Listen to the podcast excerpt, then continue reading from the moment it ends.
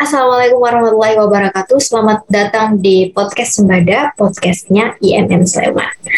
Uh, untuk kali ini setelah kemarin ngobrol-ngobrol sama I M M U I I, hari ini uh, I M M Sleman kedatangan um, tamu lain nih, dari fakultas lain, dari komisariat lain di bawah I M M Sleman. Uh, jadi hari ini ada perwakilan dari I M M Saintek. Silahkan boleh kenalan dulu. Uh, halo semuanya, perkenalkan nama aku Salimah Manah Kumalasari uh, dari P K I M M Saintek U I N Sunan Kalijaga Yogyakarta. Oke, Salimah ya, kita hari ini bersama Salim. Salimah, kalau boleh tahu uh, kamu di I M M Saintek uh, jadi apa nih di sana posisinya? Uh, di I M M Saintek uh, aku diamanahi posisi ketua umum. Hmm, ketua umum, berarti ketua umum yang baru ya? Iya. Hmm. Kan kalau kemarin kan aku nanya nih sama si Hilmi W M N W I, gimana sih awal berdirinya gitu I M M Saintek? Apakah kamu tahu misal awalnya tahun berapa dan awalnya dia gabung sama mana, atau emang dari dulu Uh, komisariatnya sendirian atau gimana? Boleh dijelasin? Oke, okay. uh, mungkin nggak terlalu lengkap ya, tapi mm-hmm. ini uh, singkat cerita itu I M M Saintek itu berdiri tahun dua ribu enam. Jadi awal mula berdiri itu setelah ada prodi teknik masuk di U I N. Kan sebelumnya uh, pendidikan M I P A, pendidikan kimia, pendidikan biologi kayak gitu kan masuknya ke fakultas tarbiyah. Oh, ya. Terus tahun dua ribu enam itu um, ada prodi baru, prodi teknik. Akhirnya yang pendidikan M I P A itu uh, gabung ke Saintek sama prodi teknik. Nah, tahun mm-hmm. dua ribu enam itu jadi muncul P K I M M Saintek untuk pertama kalinya kayak gitu. Hmm, tahun dua ribu enam. Iya, dua ribu enam. Aduh. Oh, jadi langsung terbentuk nih ya iya. P K I M M Saintek. Buat sekarang nih kan kita balik lagi ke periode kamu yang baru ini. Internalnya gimana sih? Jadi ada berapa bidang dan anggotanya berapa, kadernya berapa nih sekarang? Di P K I M M Saintek saat ini itu ada dua puluh tujuh anggota. Uh, itu ada bidangnya bidang organisasi, hmm. bidang kader, ada R P K, terus ada tablik, ada Medkom, sama ada Imawati. Nah, untuk kadernya sendiri, kader dua puluh ya, karena P K itu, P K tahun ini itu kader delapan belas sampai sembilan belas. Nah, untuk kader dua puluh itu ada sekitar dua puluh. Hmm, dua ribu dua puluh, dua puluh orang. Iya. Berarti dua ribu dua puluh satu ya belum sih ya, belum masuk ya. Belum, belum. Jadi yang dua ribu dua puluh ini kemarin udah D A D atau belum? Belum, belum D A D. Hmm. Jadi yang kader dua ribu dua puluh itu kita oprek dua gelombang. Gelombang pertama dapat lima belas anak, terus kemarin belum lama ini dapat lima anak lagi kayak gitu. Oke. Okay. Kan kalau bicara tentang Saintek ya, Saintek itu kan isinya anak-anak apa sih, ilmiah sains di bayanganku nih, di bayanganku. Kalian ada nggak sih ber- mempengaruhi arah gerak I M M kalian dari, maksudnya apa yang berbeda dari komisariat-komisariat lain dari Saintek arah geraknya gitu? Oh, jadi gini, untuk arah gerak sendiri, kalau sebelumnya itu kan Islam dan sains atau mm-hmm. Islam dan interkoneksi kayak gitu ya. Nah, untuk arah gerak uh, periode ini, dia itu lebih ke revitalisasi gerakan yang mengarah ke amanah dan integritas, di mana revitalisasi sendiri kan menghidupkan kembali sesuatu yang dia itu udah nggak berdaya. Nah, di mana uh, apa yang dihidupkan itu gerakannya, di mana kan kita tahu ya, kita sedang dilanda wabah pandemi COVID yang membuat kayak gerakan kita tuh uh, kayak nggak terlihat, bahkan kayak nggak jalan. Nah, jadi kayak terbatas. Ya. Iya, jadi kayak ini harus dihidupkan kembali kayak gitu. Nah, uh, menuju yang gimana? Menuju yang kepemimpinan yang amanah dan integritas. Yang amanah kan tentunya yang lebih bisa dipercaya, bisa dipercaya untuk mengemban amanah kita selama di P K, untuk melaksanakan proker-proker yang telah kita tentukan gitu kan.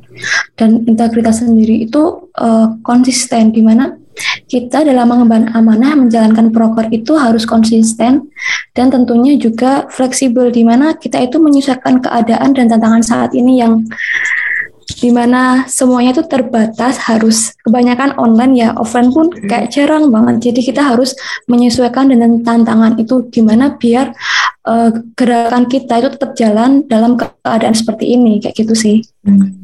Tadi kan udah bicara arah gerak nih, kan tadi maunya revitalisasi, ya bener kan? Ya. Revitalisasi. Nah, uh, untuk mewujudkan ini nih, kamu ada nggak sih uh, program kerja yang kamu prioritaskan gitu, yang jadi andalan untuk meraih, maksudnya menuju arah gerak ini? Uh, tentunya ada ya, jadi untuk saat ini yang lebih di apa ya diunggul eh diprioritaskan itu dari terutama dari Medkom, hmm. di mana proker-prokernya itu kayak mereka selalu update tentang kegiatan kita, baik uh, itu internal atau kegiatan untuk P K gitu ya. Hmm. Jadi informasinya tuh harus update di I G biar kayak kita itu kelihatan kalau kita itu ada langkah, ada gerakan yang di mana kita tuh tetap jalan walaupun nggak bisa offline kayak gitu. Dan kegiatan-kegiatan online juga nanti kan yang memfasilitasi itu kan juga Medkom juga, jadi kayak lebih beralih ke online dan akhirnya di apa ya disebarluaskan oleh Medkom kayak gitu, diper, hmm. uh, dipertontonkan oleh Medkom, jadi lebih ke I G, ke web, nah nanti lebih banyak update di situ gitu. Sama untuk uh, bidar, bidar itu jadi kayak kan biasanya kalau offline kan kita kayak sering kumpul-kumpul sama kader atau kumpul apalah gitu. Nah ini kita karena kondisinya kita nggak tahu, mungkin ada yang di luar daerah yang mungkin hmm. susah sinyal atau mungkin kayak nggak bisa dijangkau gitu, kita tetap jaga kader itu kayak ada proker itu namanya jaga eh penjagaan kader. Jadi kayak kader itu dibina, belajar apa biar tetap apa ya biar enggak lepas dari kita, biar mereka tuh tetap uh, biar tetap mengikut ikut dengan kita, biar tetap ada benefit ikut I M M. Jadi kayak kita membina kader, misal pengen belajar apa nanti kita fasilitasi, nanti kita kayak kasih training kayak gitu sih. Hmm. Berarti fokus kepada publikasi dan penjagaan kader itu tadi yeah. ya. Kalau tadi kan udah dibilang ada beberapa orang yang mungkin nggak bisa dijangkau, dia harus dijaga ini. Berarti banyak dong uh, tantangan-tantangan di masa pandemi ini atau yang kamu rasain karena emang kamu di Saintek gitu. Ada nggak sih tantangan-tantangan atau hambatan-hambatan deh yang pernah kamu alami sendiri di masa kamu sekarang ini? Oh ya, tentunya ada tantangan, apalagi masa pandemi kayak gini ya. Mm. Uh, pertama eh pertama tuh mungkin komunikasi. Jadi kayak kita harus kencang banget komunikasinya. Maksudnya mm. ya biasanya kalau kita online kan biasanya nanti pakainya W A group. Nah mm. biasanya di grup sendiri aja. Kalau misal kasih ada apa gitu, pasti nggak semua orang respon. Mm. Ya, jadi kayak mungkin perlu kita chat atau kita P C atau di gembar-gembar gitulah, kayak di grup tuh diramein, kalau enggak nanti ya kita P C, nanti mungkin kan ada juga orang yang dia tuh kalau di grup enggak suka nongol gitu ya, yeah, yeah. pendekatannya lebih ke personal chat kayak gitu ya. Ya alhamdulillah juga tetap jalan, jadi kayak mungkin kalau misal dia tuh enggak bisa respon di grup, kita bisa P C. Nah tantangannya itu entah itu baik uh, untuk anak P K ataupun untuk kader sendiri, uh, kayak gitu sih, tapi ya alhamdulillah tetap jalan kayak gitu. Terus tantangannya apa lagi ya?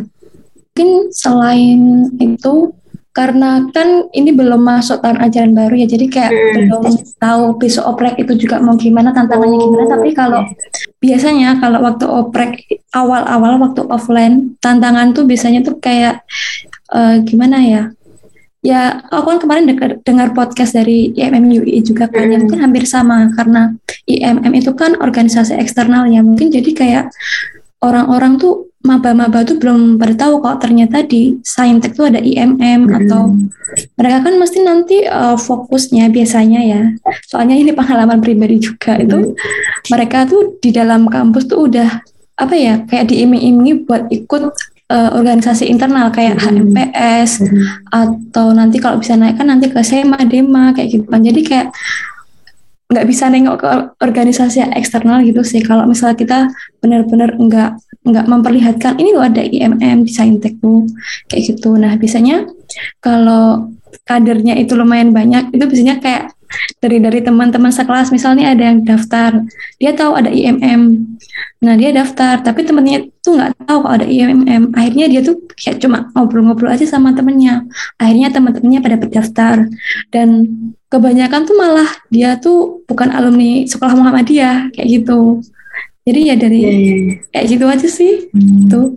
Lagi masa pandemi ini ya, maksudnya kita nggak ya. bisa ketemu langsung juga buat nah, kayak lagi. buka stand kayak gitu kan, mm-hmm. ya yang bisa terus dilihat. Kayak, uh, apa ya, mungkin kedekatan sama kader juga belum sedekat lah kalau kita offline gitulah, mm-hmm. belum pernah Pasti. ketemu juga. Mm-hmm. Bahkan sama yang dua ribu dua puluh yang udah masuk ya. Iya. Hmm. Itu kayak tantangan bersama sih kita di semua P K, maupun di P C juga gitu kayak. Iya. Tuh, kita nggak bisa ketemu kader. Kalau kita nggak podcastan kayak gini, aku mungkin kayak nggak nggak ketemu kamu kan, kita kayak nggak nggak kenal gitu. Iya. Uh, tadi kan udah hambatan nih, tantangan udah.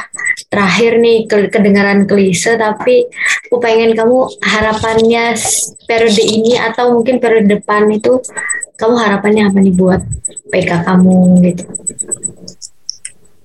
Uh, untuk harapannya.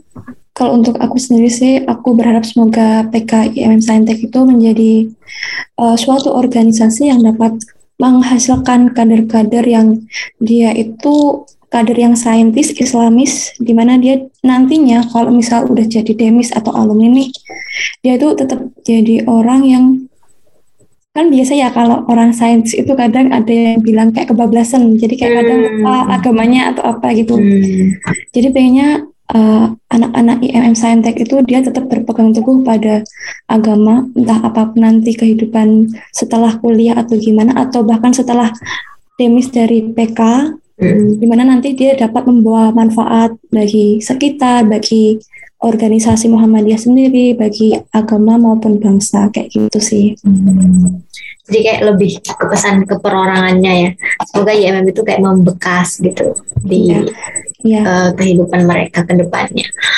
Oke, okay, uh, kayaknya itu sih. Aku nanya-nanyanya kayak udah dijelasin banyak banget tentang I M M Saintek sama Salimah. Uh, makasih banyak udah ngobrol-ngobrol hari ini dan disempetin waktunya, sempet ketunda juga kemarin. Iya maaf ya Mbak. Gak apa-apa.